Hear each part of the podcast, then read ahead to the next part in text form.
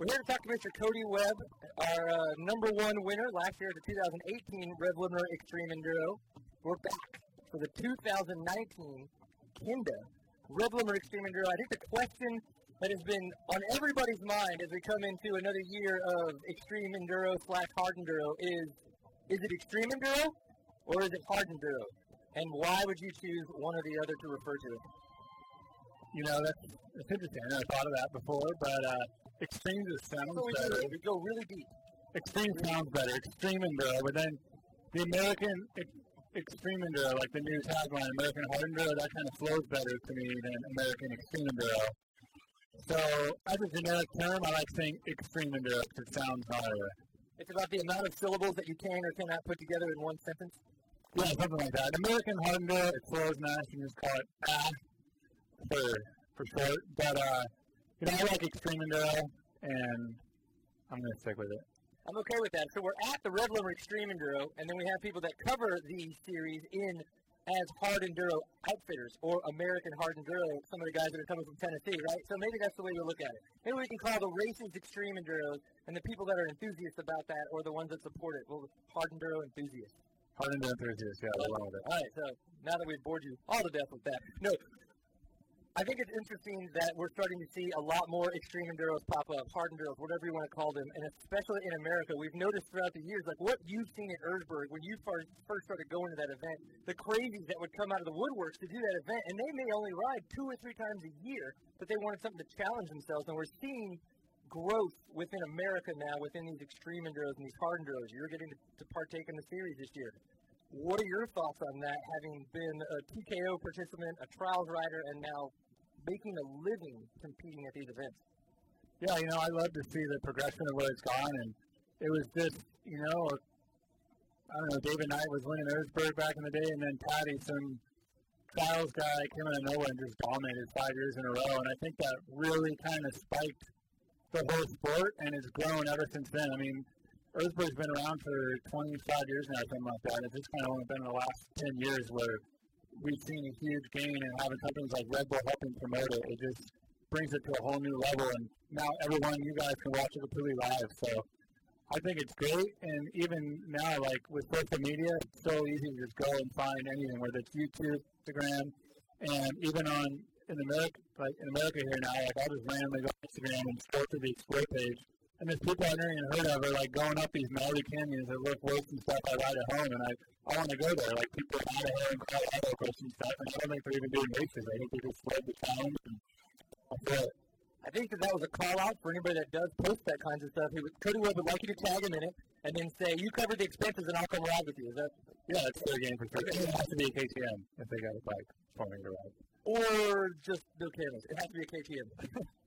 uh, so at the Revlimiter Extreme Enduro, what we've seen, we're, we're coming into the third year, right? That's pretty awesome, and I think we've seen not just a lot of growth here at this event, but around, and now we're having this American Hard Enduro Series that AMA is sponsoring. But specifically, Mark Cook has tried to really step it up this year in adding a lot, a lot more technical obstacles uh, for you racers to enjoy out there on the course. Having walked it from what you raced last year and now walked it this year, what have you seen? What are your thoughts?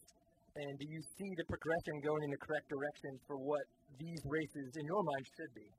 Yeah, I haven't got to see as much as I'd like to yet today, but you know, I walked the main event course for Sunday, and it, it definitely looks tougher than it was last year. So that's good to see.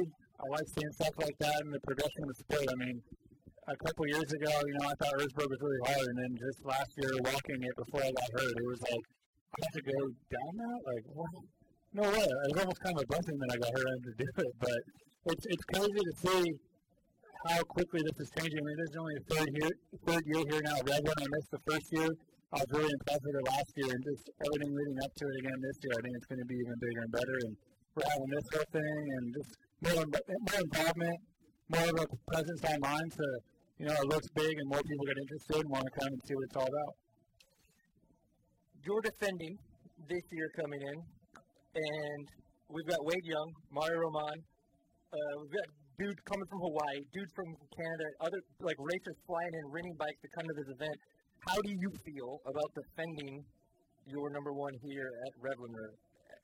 is it just like any other race? Do you treat every race different when you are defending it? Uh, how, how do you mentally think about those kinds of events when you come into them? Yeah, for me, I think the hardest event of the year has to, we talked about this earlier, it has to be like Tennessee knockouts. I won it six times in a row, so the pressure is like crazy, not just for myself, but everyone, all the locals that show up and expect me to go win again. So that's really tricky. But, um, you know, for me, I just want to be confident, and I know I've been uh, working hard at home. You know, I've been on the 350 doing super enduro and enduro cross stuff for like months now, and I haven't really been ridden my two stroke since Tennessee knockout. And Robbie, my mechanic, set me up with a bike a couple weeks ago, and I've just been having a blast riding that thing. It's been so fun to just go out and explore. And I think just being having fun with it, putting in the hard work, and confidence is is key. And I'm looking forward to the weekend and seeing how it ends up. Awesome. He mentioned Robbie, the mechanic. Mechanics use tools. Motion Pro is giving away tools, and we've decided that those of you that would like to ask questions to Mr. Cody Webb, Mr. Chris has a microphone. He will walk over to you. Raise your hand if you have a question right now for Mr. Cody Webb, and you will get yourself a Motion Pro tool. We would love to see hands. I know. Look at it. It's just burning. There it is. We got a question. Get over there. Two Oh, questions. You were too slow. Don't worry. We'll get to you, sir. We've got plenty of tools.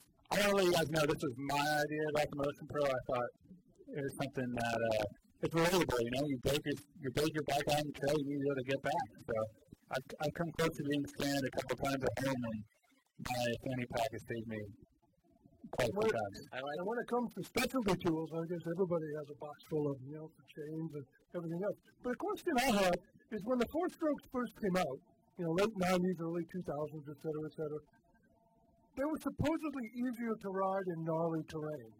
You know, they didn't wheel spin, they didn't break loose. And yet now we're seeing two strokes coming back and taking over. Well, what has actually changed in the two stroke of today versus the two stroke when four strokes took over? Yeah, that's actually a really good question. And just last weekend, I was riding with Kyle Redmond on some extreme stuff, and we kind of got this similar way of that same question asked by someone else, and we thought about it. And you know, at that time when four strokes were kind of bringing in a new, being new on the scene, um, the level of extreme riding wasn't quite to what it is now today. It was almost kind of like the transfers we do from spot to spot. So at that time, I'll agree with you 100%. The four strokes on some stuff this is not too technical. It, it tracks so well, and you can just pick your way apart and ride right through it if you have momentum. But nowadays, with the stuff Mark's got set up here and Erzberg and the other events, like you get stuck in something, and that the extra weight of the bike on the four stroke makes it a lot harder to deal with. And then if you're getting hung up and stuck, the four stroke just runs so much harder that I mean, no matter what you do, it you can have a fan on your bike, but you know, then if you change your coolant, your motor's going to get really hot and your clutch starts to fade. So there's just more more things that can go wrong with the four stroke, and the two strokes have just been so reliable. And you know now they're going to the TPI with KTM, so it kind of takes away the part of jetting and fine tuning it. So it, it's kind of handy now, kind of become like what the four strokes are. So you know for sure, if you're kind of an average Joe guy and do a little bit of heavy riding and some technical stuff, but nothing too crazy, I think a four stroke's a great bike. It tracks super well, but once you really start pushing the edge, um, you know, for me and a lot of the other guys, obviously, throw on two strokes, it just kind of makes life a little bit easier. And if something goes wrong, it's uh, cheaper and easier to fix as well. the guy right next to you, Chris. He was, he was just ready to go. So, as a uh, fellow ME, I think it's really cool that you have an engineering degree and uh, and still doing really cool stuff on a bike. Where do you see that coming into your future? Because you, I doubt you're doing an awful lot of engineering right now, or maybe you are. Where where does that go, and how do those two fit together? The Cody Webb toolkit will be coming out. No, um, I don't know yet. I'm out there. I'm still enjoying riding too much, and I've worked a little bit when I first uh, turned 18 to 22, steam cleaning tractors, and it wasn't very fun. So riding's a lot more fun. But you know, I wanted to get my degree, and I got it done. And for a while, uh, it was about a little over a year, I was interning slash working, I guess, at Bell Helmets because they're not too far from me. So I was doing a lot of CAD work and breaking things in the lab, which was fun. But um, again, I, I had a lot of fun breaking helmets and testing things in the lab with the impact test. But when they put me on the computer to do CAD, then I wasn't having fun anymore. So uh, luckily that ended and I got back to riding. So, you know, I I don't know exactly what I want to do yet, but uh, when the time comes, I guess I'll get the feeling for what I want to do. And but obviously, I want to do something in like the research and development side of things, and I I would love to be a tester where I get to you know I have the abilities. Uh, technical wise from riding and then the schooling to understand how things work and basically put those two together and keep improving things. Don't worry, we're going to continue to ask questions as we go through this. You mentioned on the TPI bike, and I want to kind of touch in a little bit on that. While we were walking out there, I did get a chance to, to walk and talk with the Cody Webb, it's very interesting watching you pick your line choices and realize that you're probably just going to ride over everything. But you mentioned that I might change my gearing, and it got me thinking. I was like, oh, okay, like Cody Webb is walking the track, the trail, and, and, not- and notating. I'm probably going to tell Robbie we want to change some gearing what made you say that? What are the things that when you're out there that you see that go, well, we brought a bike out here with these clicking, these, these, suspension settings. We're going to change these. We came up with this gearing. I want to change that. So what's the mindset coming in, and then how do you see things out there to then realize I need to make adjustments? Yeah, it all leads back to basically your time on the bike, and riding at home, and being comfortable. Like I know how my bike feels in a lot of situations at home, and riding technical stuff. And then we came out here and I walked a lot of the stuff and everything here is not like a really big mountain or uh, or you know like a big long run or something. It's really tight, kind of narrow, and you don't really have a good run at anything. And not a big trees in the way and everything. And you got to pick your way apart. And personally, I don't really like being in first gear. Um, the bike just spins so quickly, and you spin out. And second gear, a lot of times, it's uh, if the gearing's a little bit taller than this stuff, you know, if it was a big hill climb at Erzberg where you can just rip wide open up it, I would leave my bike just the way it is. But after walking, we're going to try it tomorrow and see how it feels with a little bit easier course. And uh, basically, I want to try and possibly gear it down because everything's so short. I want to be in second gear, especially if it's raining. I don't want the tire to spin. I want the t- bike to hook up. So with taller gearing, when we were walking, I was saying, oh, I think the bike's going to lug a little bit too much, and I'll probably stall it more than I want to. So you know, I just kind of take notes as I'm in my head, as I'm walking things, see how I'm going to plan out and do it. And that's why getting here a little bit early, walking things also helps a lot because you, you have an idea what it's going to feel like later on on the bike. Right. And uh, and then you also get a chance to do awesome Q and A events like this that Red Bull, one of your main sponsors, puts on. Thumbs up, Red Bull. Yeah, you know, Chris at Red Bull here asked me if I wanted to do something, and I was like, well, I'll be there early, and I want to just help the sport of uh, American hard enduro grow because um, you know I really enjoy it and I think it's on the rise right now. So, anyways, I just want to help everyone out. And One more TPI thing. I believe, if I remember correctly, last year when you came, that was the one of the first times that you had actually ridden a TPI bike and had never raced it. Now you've been on them for a lot longer. So what was that like coming to that event or coming to this event and being on a TPI bike and having never raced it, and then now that you've been on it for a year and racing that bike throughout the world, you know, where are you at now with that technology, with that bike, and maybe things you've learned that we would have no idea about? Yeah, so last year uh, we barely got the bike ready in time because we didn't have any of the parts because it just uh, basically had just been released. Normally we're late to getting the bikes on the side, on the off-road side of things, and then somehow we got early. But um, you know, I rode the bike the day before the event for the first time ever at a local riding area around here, and I didn't really ride much because I was so cold. I couldn't hold on to the bike very well, and I thought it was pretty good. And then we raced it, and I was like, "Oh, it's all right." And we kept riding some more, and that's when I started noticing some difference. And I wasn't quite as comfortable as I was on the carbureted bike. And then, fortunately, with the help of Factory KTM, I got to go to Europe before the whole wet season started, and we did some early preseason testing and they came out with new throttle position sensors, which ended up coming up on all the new bikes.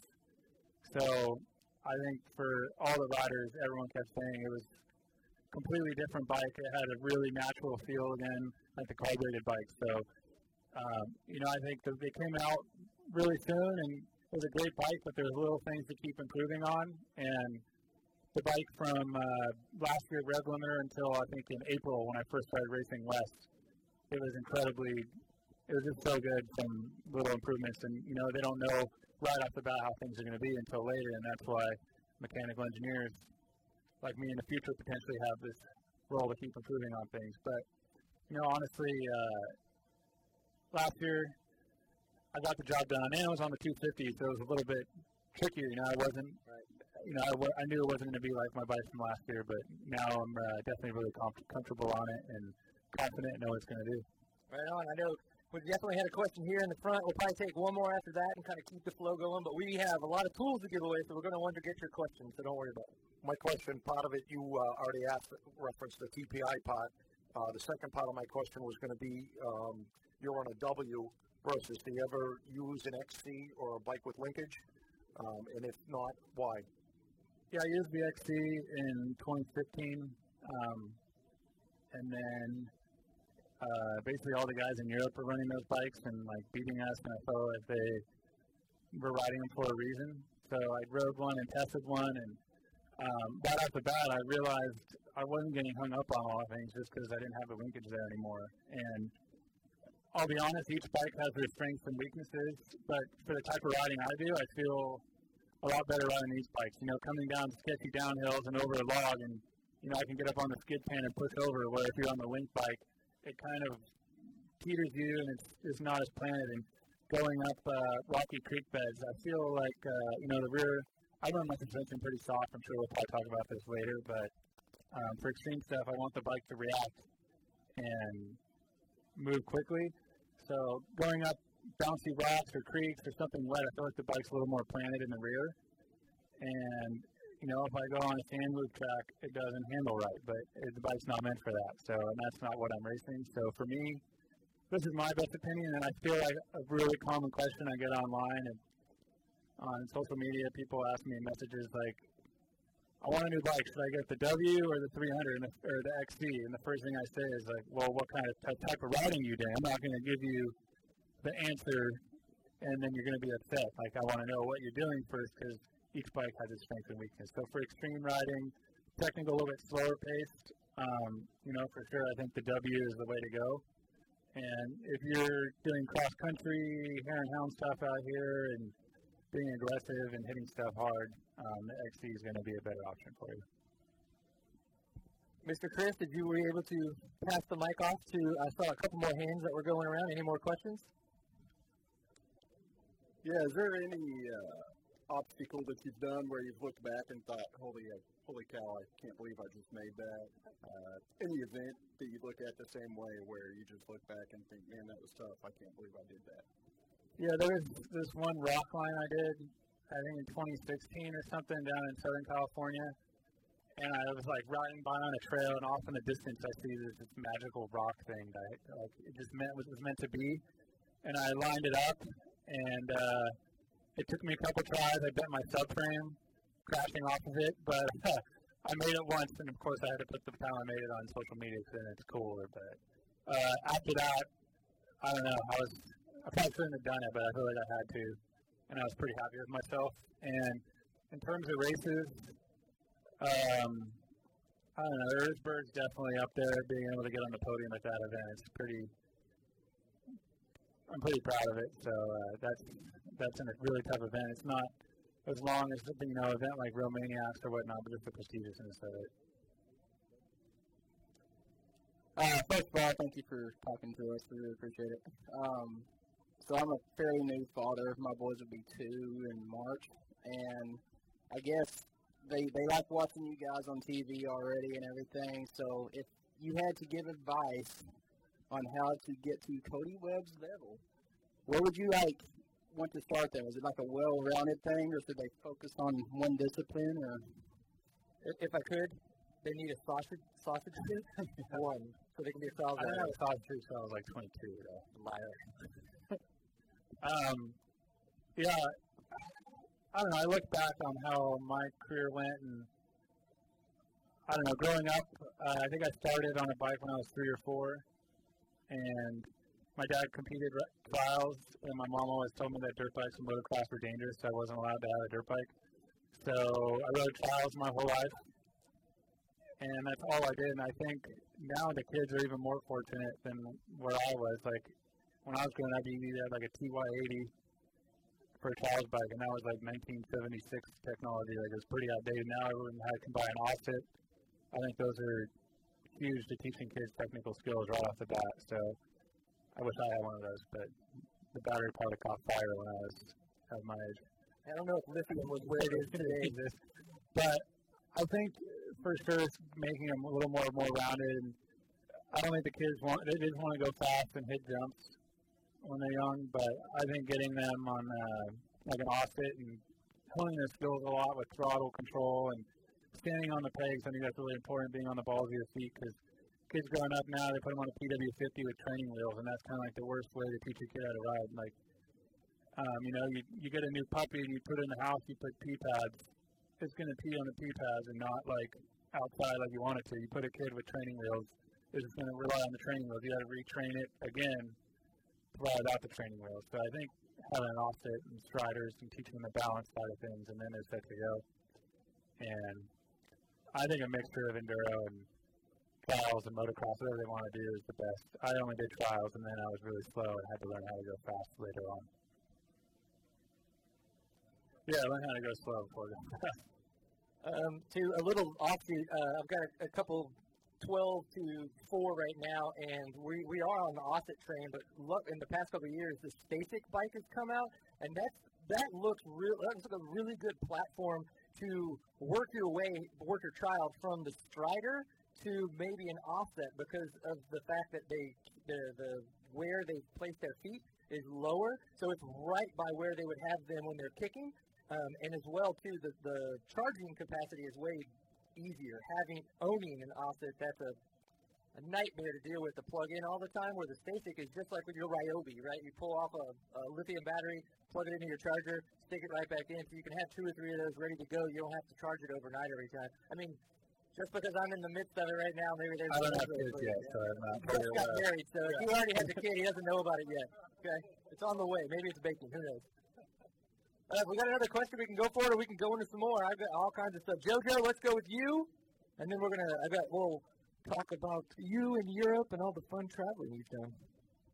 Okay, so my question's kind of like a two-part question. Uh, me being a high school student, uh, I've always trying to figure out how I balance uh, school, work, and racing to become you one day. And then uh, I've got the second part of my question. Perfect. Yeah. Uh, you need to take better notes in class then, so you remember what. uh, you know, luckily in high school I went to like a small school and all the teachers knew me, and I.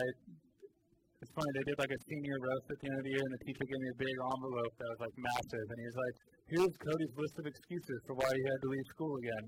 But you know, I had a personal relationship with the teachers, and they probably didn't support what I was doing, but now maybe if I'm in the local newspaper, they're like, oh, I knew that kid.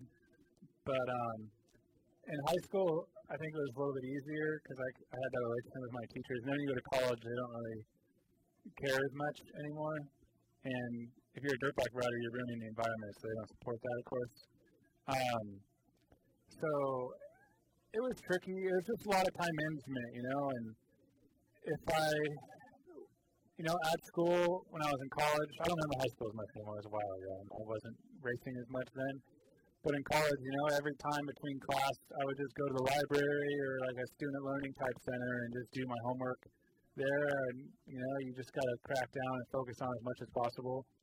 And then if I had a long enough break, I had my road bicycle with me at school, and I would just hop off and go on an hour and a half bike ride, and then go back to class that night sweaty still from riding. But I didn't care because there's a bunch of guys in, in engineering school, so it didn't matter.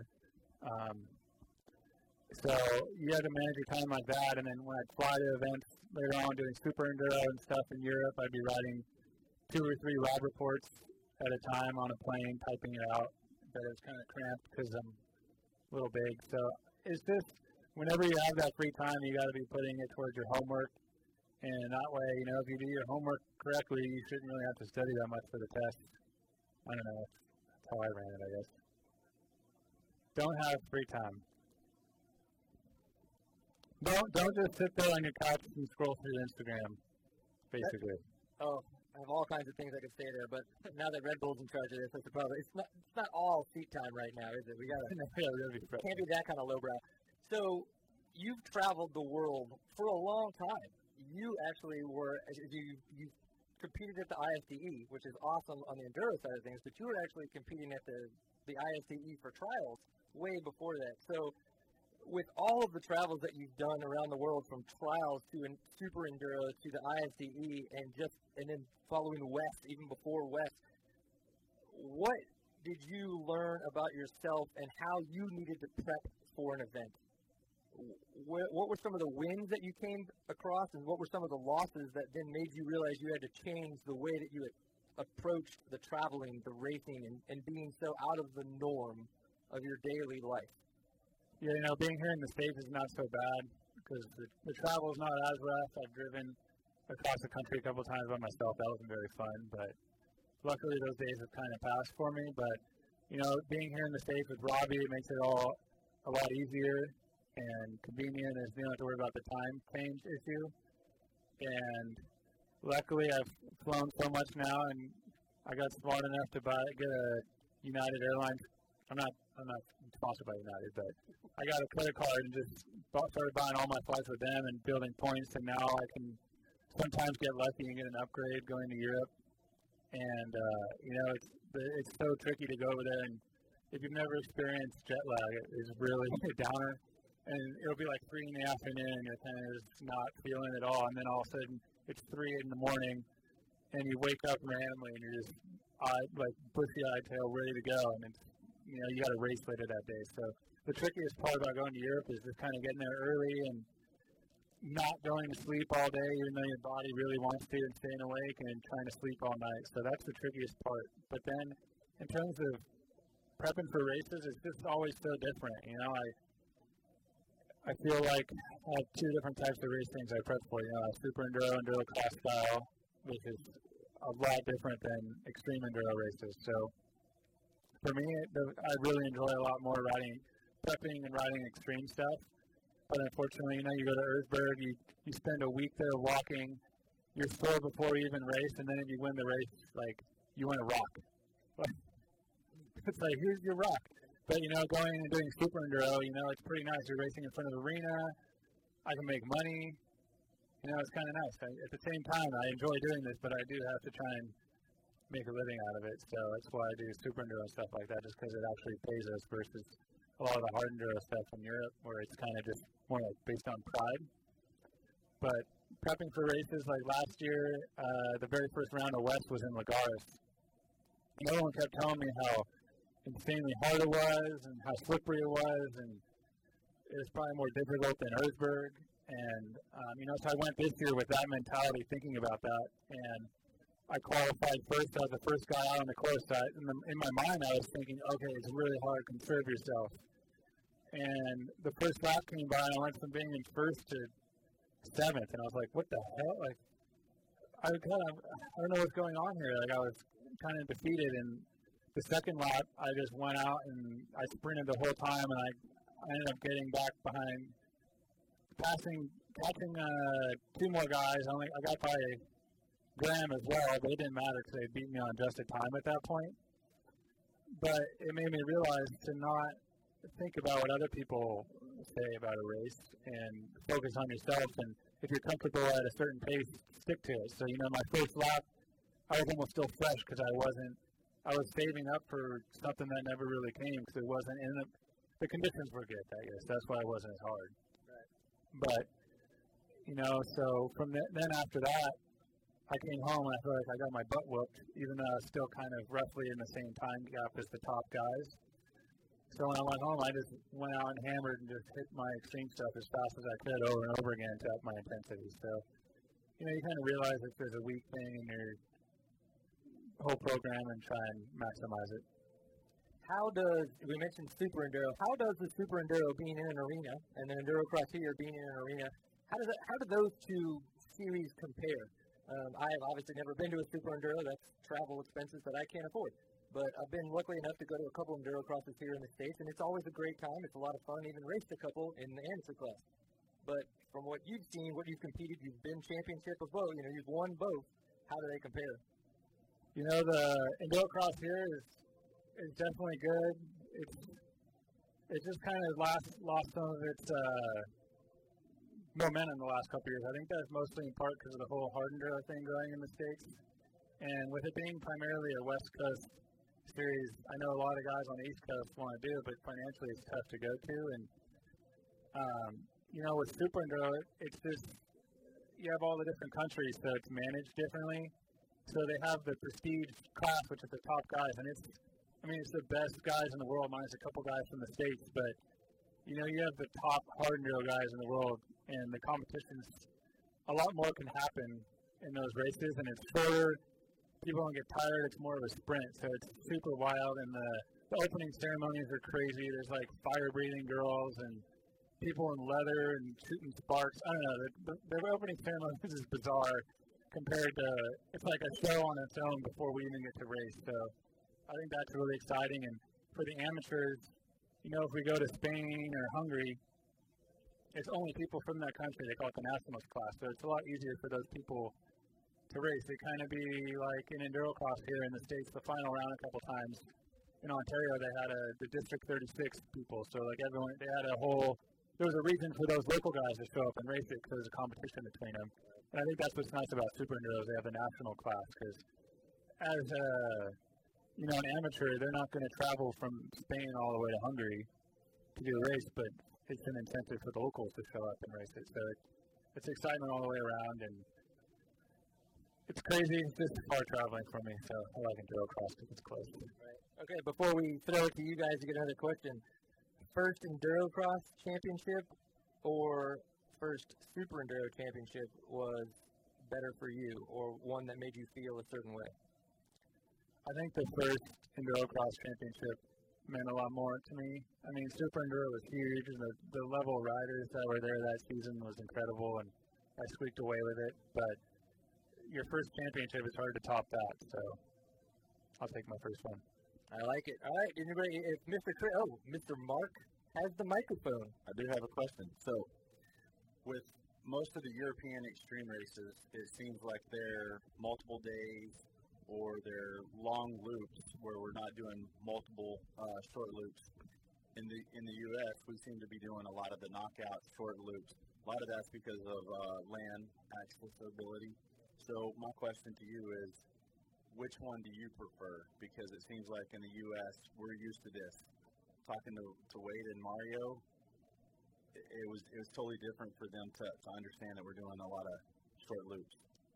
Yeah, I think for them, like Mario is like a, a fitness guy, and he just loves going out and spending all day riding, and I do too. But um, you know, it's just it's more difficult, like you said, with land ride issues and somehow. Well, I guess a lot of those extreme races in Europe are like you know in Romania, it's kind of free game, and I know they're kind of cracking down on a little bit last couple of years, but um, you know, I enjoy these types of formats, and it it beats the crap out of you these shorter ones, but it, it's a different type of wearing you down. It's just a high intensity short sprint, kind of like enduro cross racing, whereas those other races like Romaniacs is all day and Erzberg, you have four hours to finish, but that's still pretty much a sprint for those guys. They're going after it. So I don't know what I like more. Just I kind of like the longer stuff because people get spread out a little bit and you can mind your own business. Whereas uh, you know the race here, uh, you can get bottleneck pretty bad some of those shorter bits, especially in that main last year. I was just like kind of forcing my way through people. So uh, I don't like doing that, but you have to, you know, if you're in the lead. So you know, uh, I like when I'm riding, practicing, exploring. I kind of just like going out and spending the time and seeing where I can end up. And racing, it's kind of scary sometimes. Like when I was in Brazil, and I didn't see anyone for like two hours, and I was like, hmm, am I still on track or? yeah. So I like the thing I like about races like this and TKO is the spectators can actually come and see stuff, and I think that's why in Europe you see these crazy prologues where they build all these crazy contraptions because that's what the spectators get to see. They don't get to see any other stuff. So either one works. Any more questions, Mr. Chris? Any more hands? I see one back there. If you could bring the microphone, that'd be fantastic. So when you went overseas, they told you it was slick. but you don't get that memo at Tennessee when you go there? Because it's slick there. Yeah, I know stuff like that. But you're good at it. I I grew up riding in a nice little oasis in the Santa Cruz Mountains on my trials bike, so I learned about throttle control there. I think to, to kind of piggyback off of that, how do you treat those slick rocks?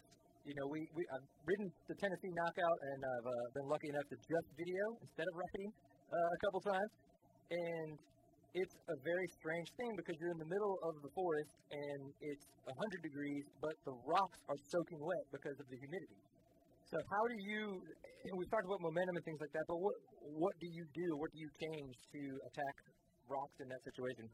Yeah, like you today, you were watching me walk down. I mean, the rocks here are pretty slippery too, and uh, especially with the water and mud on them right now. And I just try and look for stable rocks that I know aren't going to move on me, or not too deep of V's, but you know, like medium-sized ones where I can kind of get stuck in a little wedge and ride out of it. So, um, I don't know. It all comes down to riding trials and wearing a sausage suit for way too much long growing up, and being able to see different lines and options. And you know, a lot of times you see people riding in extreme stuff, and they're always going through the rocks and just like wedging and scratching the, their swing arm and bending their rotors. And I always know, I always try and look for the kind of the big flat rocks and stones that don't move that I know that are predictable.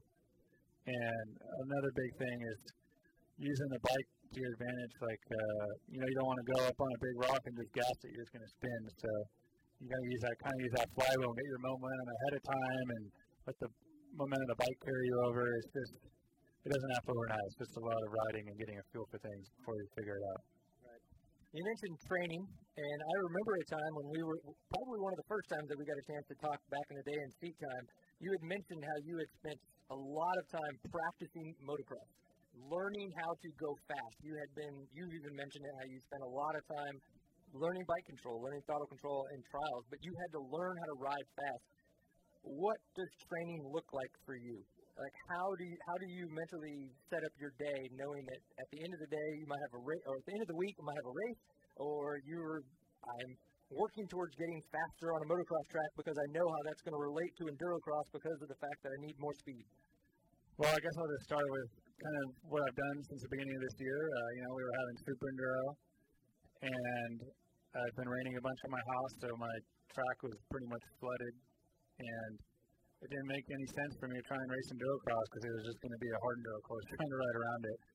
So I would just go to turn tracks and riverbed bottoms over sandy and just do motos because you can do the intensity and, and still maintain your speed and heart rate goes up high and you're going fast and charging. And as soon as I got home from the last super enduro race, I uh, picked up my two stroke for the first time since Tennessee Knockout and basically was doing hard enduro type stuff. And uh, once or twice a week, I'd get out on my uh, and basically do motos on my four stroke to get my intensity up. So I was doing a mixture of hard enduro riding, where you're learning the technique, trying to do everything right, being proper. I mean, you still get your heart rate up like crazy. Don't get me wrong, but there's and there's something different about going out and just pounding laps as fast as you can go because you know the what we have here in the final race is 30 minutes, so you want to go do as fast as you can, and it's it's not about just hitting your marks; it's also about fitness as well. So, you know, leading up to this race, I've mostly just been going out in ravines and creeks and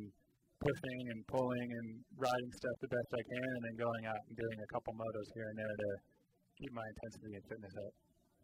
Uh, we see all over Instagram motocross, supercross racers, and even yourself riding bicycles.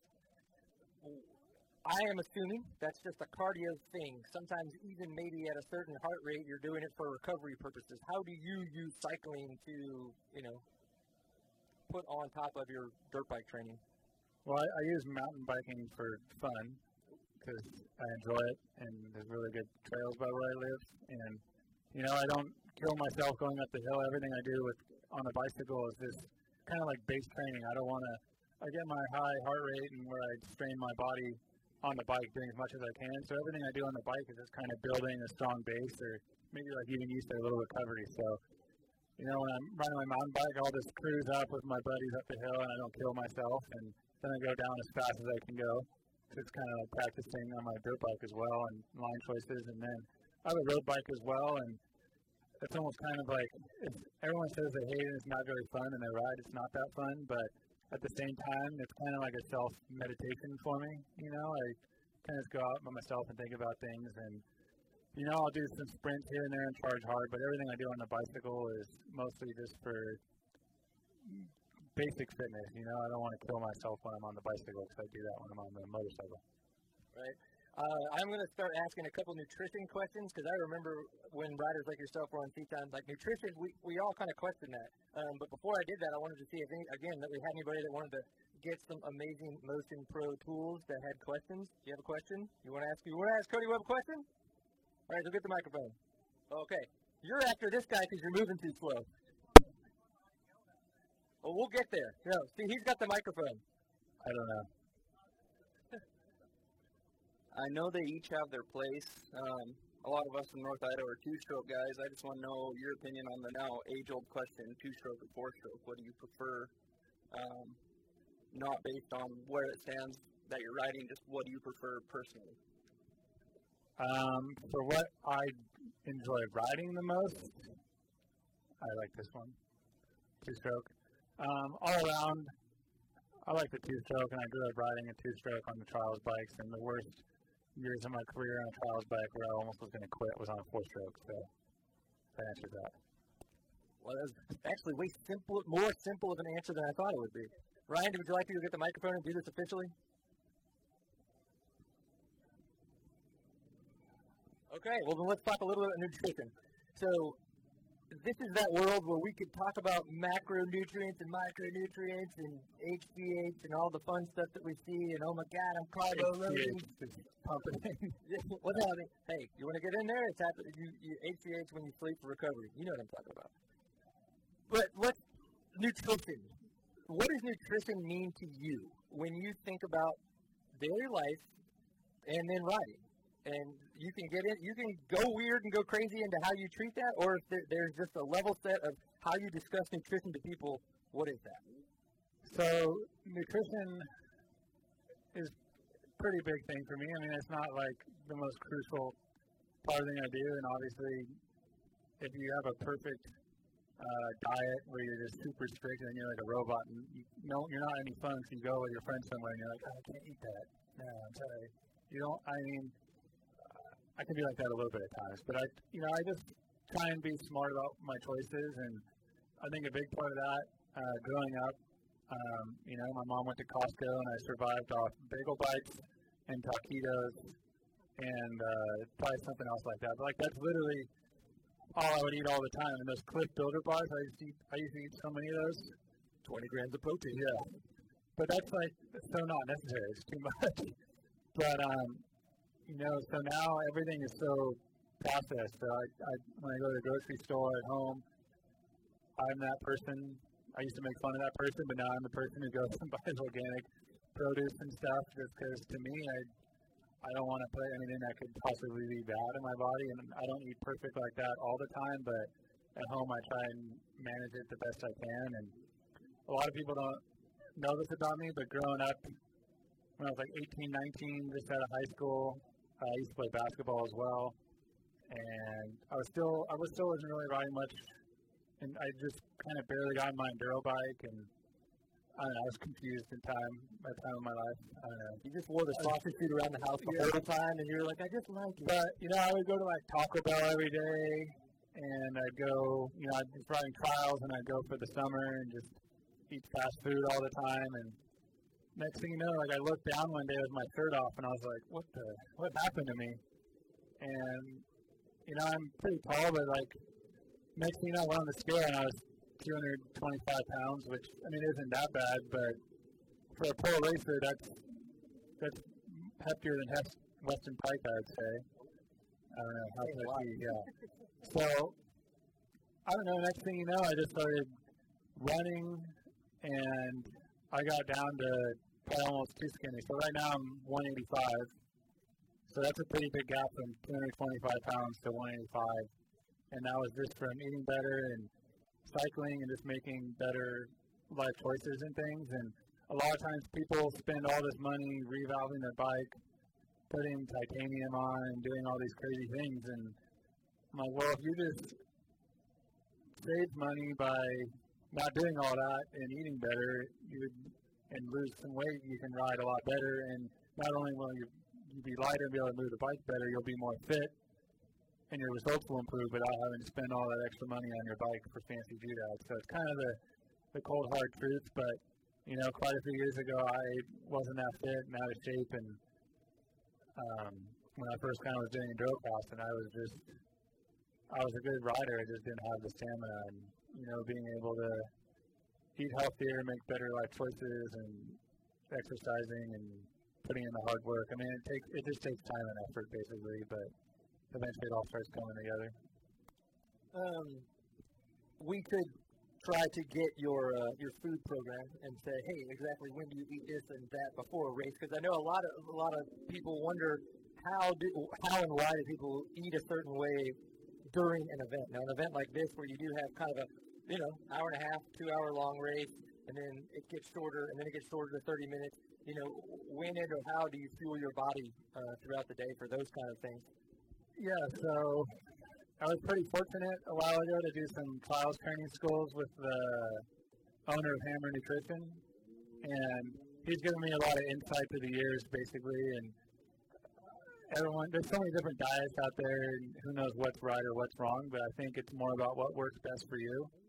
So I kind of do a, a little bit more of a high protein, high carb, and or no, high protein, high fat, and not so much carb diet because you know carbs mostly like breads and pastas. A lot of people do that, but the content of your calories isn't as high as, as compared to protein or or fats. And you know we I kind of go with the primal side of things. Like we grew or our ancestors, you know, they survived off meat and uh, veggies and scavenging for things, basically. You know what I mean? So primarily nuts and seeds are high in protein and fat.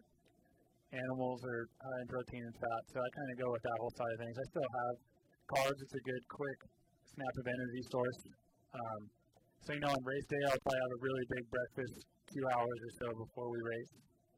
And I use that to kind of fuel me. And for me personally, if I eat something and then I go straight into a workout, I get late, like a weird lightheaded dizziness. And I think it's because the blood's going into my stomach to digest the food instead of my brain to think about. So if I've eaten a big meal two hours ahead of time, I get that feeling out of my system and I can charge hard and I have that energy to keep going.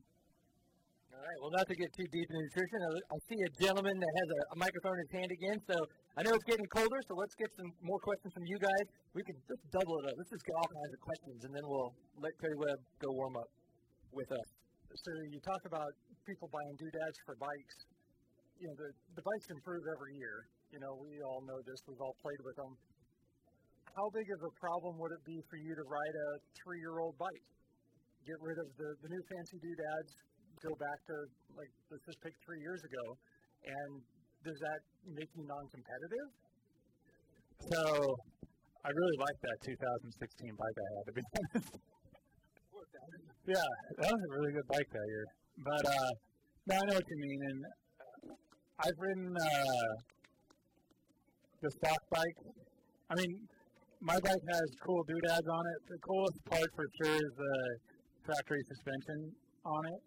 But I've ridden uh, my extreme trail with bone stock suspension before, and I still think I almost rode up my extreme stuff faster than what I could on this stuff. But the good thing about having the factory stuff is all around it makes it better. So you know I can do the extreme stuff and the faster stuff a little bit with this.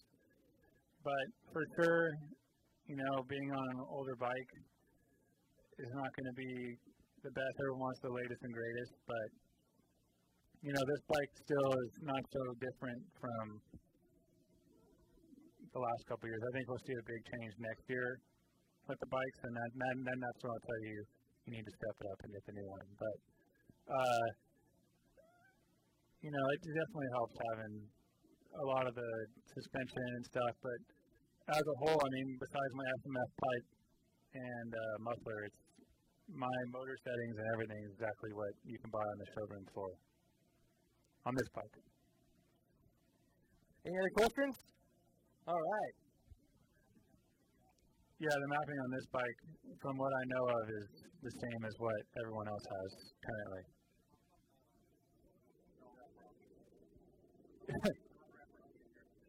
yeah. So for me, um, they're really nice to have if you're barreling through trees. I guess when you crash, they're really nice to have too. But a lot of times we run those uh, arc unbreakable levers, so if you fall, you don't have to worry about that so much anymore. And then for me, it's more of like a rider feel feedback thing with the wraparounds. Some of them have a kind of rubber mounted things that allows them to flex a little bit, but basically it makes the handlebars a lot more rigid, and you feel a lot more of the little things compared to having like the normal tapered bar and get that feel. What do you guys think? Any more questions, or are we ready to, to let everybody go warm up by a fire? All right, cool. Well, Mr. Cody Webb, thank you for coming. Where can people find you if they do not already follow you on the social medias? Uh, Instagram, Facebook. I'm, try, I'm trying to YouTube things more often now. People gonna get into the vlog life. Takes a lot of time.